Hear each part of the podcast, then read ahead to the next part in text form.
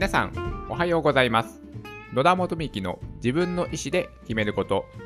2020年12月22日火曜日の放送です。この番組は人生の自由を求めるために、まず自分の意思で選択して物事を選ぶことで、豊かで楽しく毎日を過ごすことができるきっかけとなればという番組です。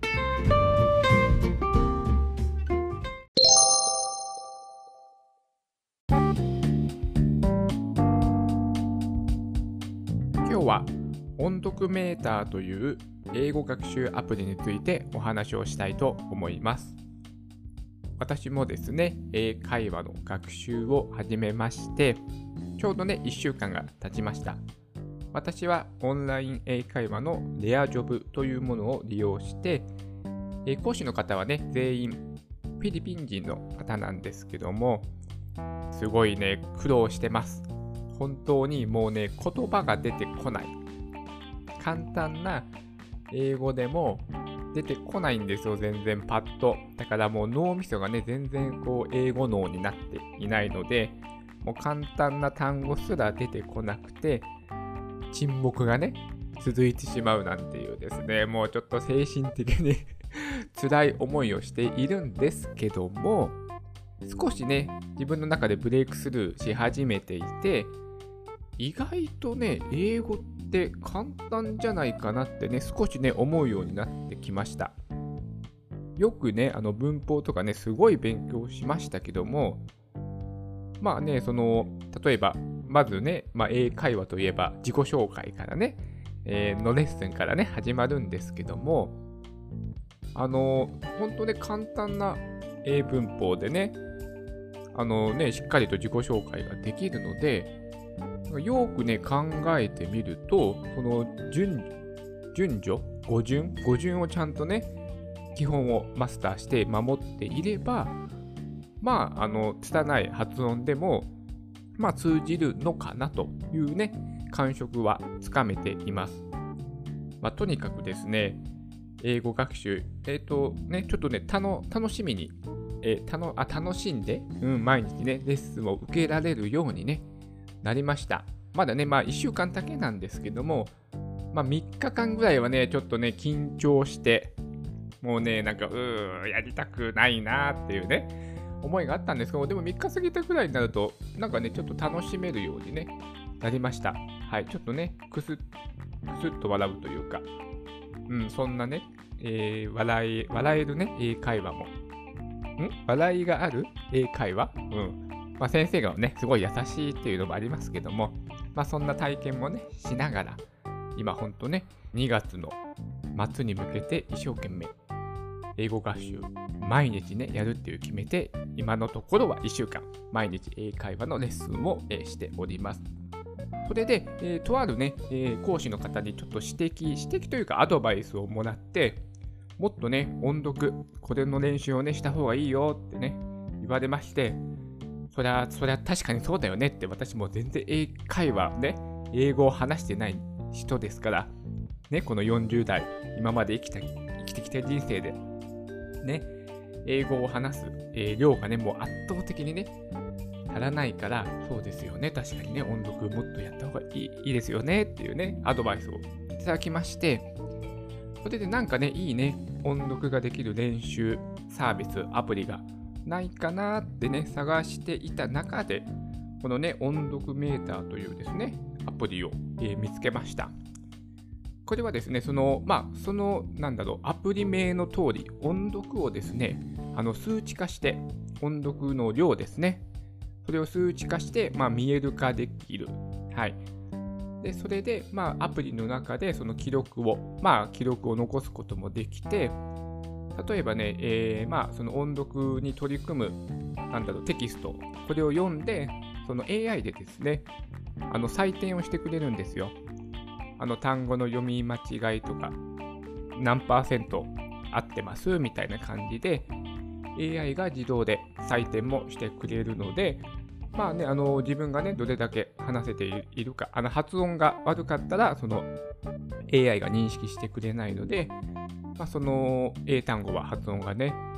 えー、悪いので、じゃあもっとその英単語についてもっとね、練習してみようかなといったことと、まあ、その自分がどれだけ音読に取り組んでいるっていうですね、えー、その量、練習量、これもね、可視化できて、で、何日はこれだけ、この、単語数かな単語数ができるので、この何日は何単語、音読に取り組みました、みたいなことを、まあ、可視化して見れるようになるので、まあ、モチベーションにもね、つながるかなというですね、あのー、結構おすすめのアプリ、まあ、おすすめのアプリなんで、まあ、今日話しているんですけども、えー、まあ、おすすめではあるんですけどもですね、あの、実際にね、私も使ってみて、ちょっとね、要望がね、やっぱりちょっといろいろあります。はい。これも、まあ、ちょっと、メリット、デメリットというか、あんまいい点、悪い点もね、ちょっとお話ししようかなと思っております。まずですね、いい点、これはですね、あの、その、なんだろう、テンプレートの、えっ、ー、と、英文、テキスト文、これがあるん、まあ、これもありつつ、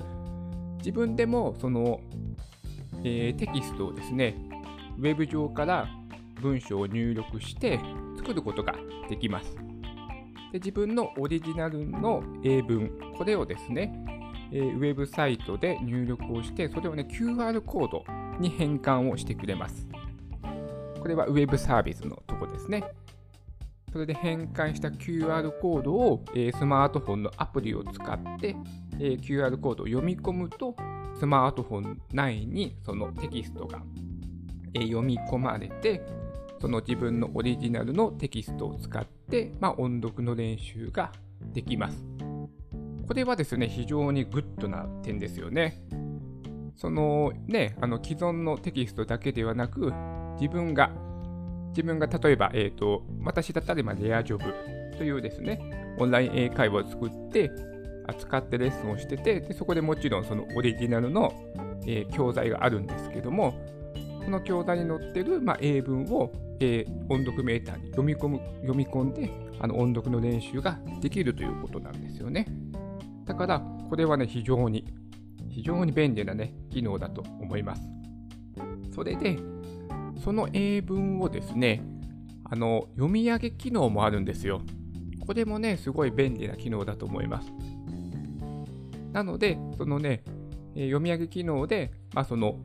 なんだろう、ネイティブの発音を聞くこともできますので、そのね、発音だけね、やっぱイントネーションですよね、英語って。ね、その隣と隣の文字のね、音がね、くっつくっていうね、この英語独特の、何でしたっけ？ユニゾン？何でしたっけ？そんなような 名前のね、えー、発音があるじゃないですか。そういうのも事前にね、その正しい発音を聞いて、で、音読に取り組める。ことができるので、この自動の音声読み上げ、英文読み上げ機能は、これもね、いい機能だと思います。で、私はこれを、え応用して、あの、シャドーイング、シャドーイングにも、え使えるなと思って、はい、このアプリをね、選んでもいます。あとはですね、そう読み上げ機能でいただけど、これはいいですよね。で、とまあ、テキストで事前に自分で作成して、そのテキスト通りに読むこともできるし、あとはフリートークも、はい、できるので、これもまあ便利な機能かなというふうにも思います。で、えーとまあ、ランキングもあるらしいので、私はこれはちょっとあまり興味も興味がないので、使ってないんですけども、まあ、ランキングがあるので、まあ、全国のこのアプリを使っている人たちと、まあ、競い合いながら学習をすることもできるみたいですね。うん。それで、えっ、ー、とですね、私が思うちょっとね、もうちょっとこうしてほしいという点を、じゃあ少しお話しします。まずですね、このアプリが非常にね、不安定です。はい。ここはね、もう早急になんとかしていただきたい。はい。あの、アプリがね、正しくね、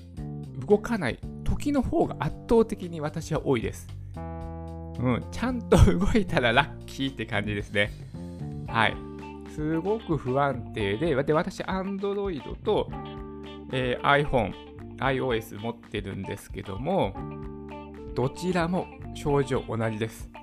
今、アプリ公開されている最新バージョンをダウンロードして、えー、試したんですけども、Android、iPhone、両方とも不安定です。同じ症状ですね。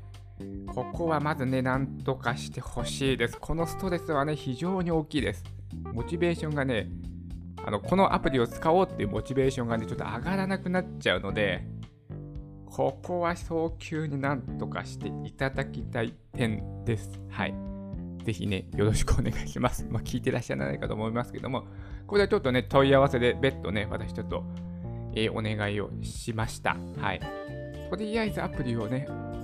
安定的に起動できるようにしてほしい。はい。じゃないとね、ちょっと使わないですね。ここまで不安定だと。せっかくいいアプリなのに。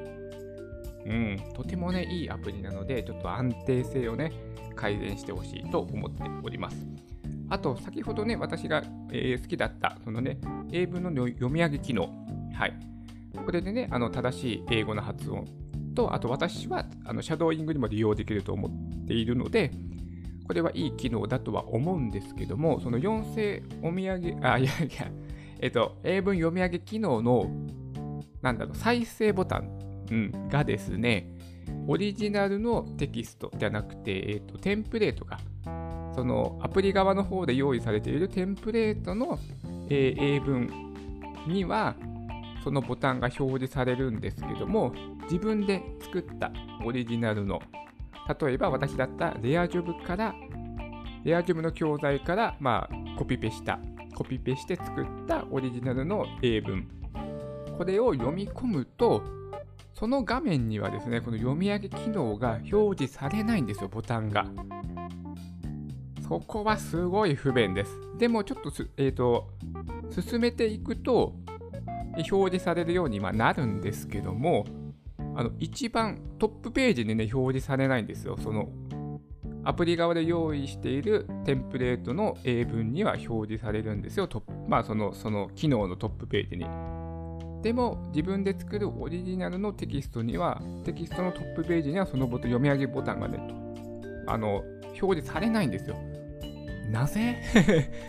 なぜ同じようにしてくれない？ここもストレスですね。うん、やっぱね、私も少し少し少しだけアプリを開発するんですけれども、これは結構ね、マイナスですよね。もう、なんだろう。不便というか、使いにくさを感じたらもう使わなくなってしまいますからね。このね、アプリのコンセプトはすごくね、私いいと思うんですよ。便利ですし、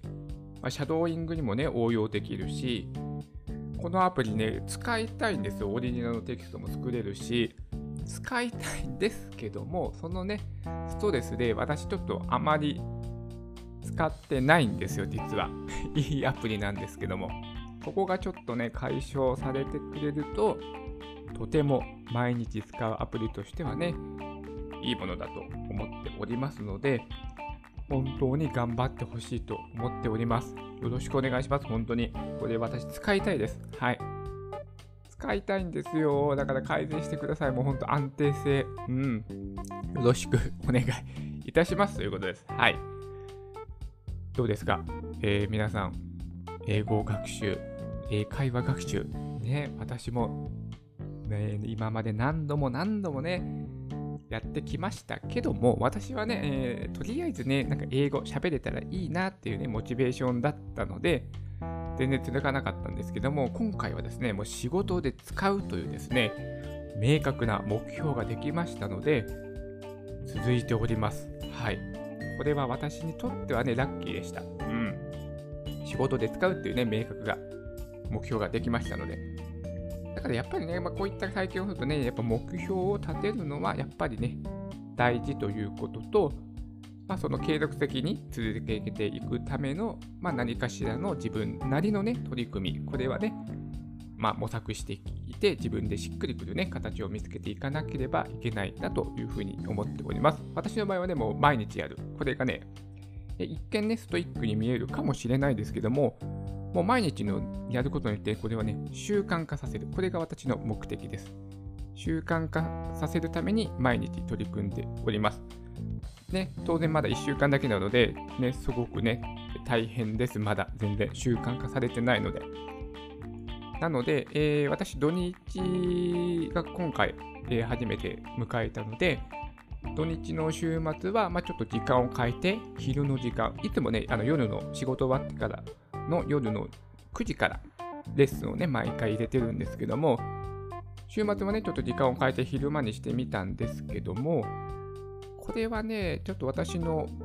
感覚では、時間はね、ちょっと統一した方がいいかなと。はい。なんかね、いまいちちょっと思い越がね、上がらなかったです。モチベーションがね、上がらなかった。うん。だから、私はもうね、夜の9時、平日も土日も夜の9時、これをね、えー、今週から統一しようかなというふうに思っております。はい。で、あと今までも本当に先生のペースでやってきたので、1週間もう私喋れないですから、2週目迎えて、ちょっとね、こっちのペースにね、持っていこうかなというふうなことをね、今週はそれを目標に、もう今日はこのレッスンをやりたいんです。お願いしますっていうふうなね、ことをちゃんと自分の意思表示、今日はね、このことについて話したいとか、このレッスンをね、もう一回復習したいとか、繰り返しやってほしいとか、そういった自分のペースにね、会話を持っていけるようなことにね、ちょっと頑張って取り組んでみたいと、はい、思っております。それでは今日も素敵な一日になりますように。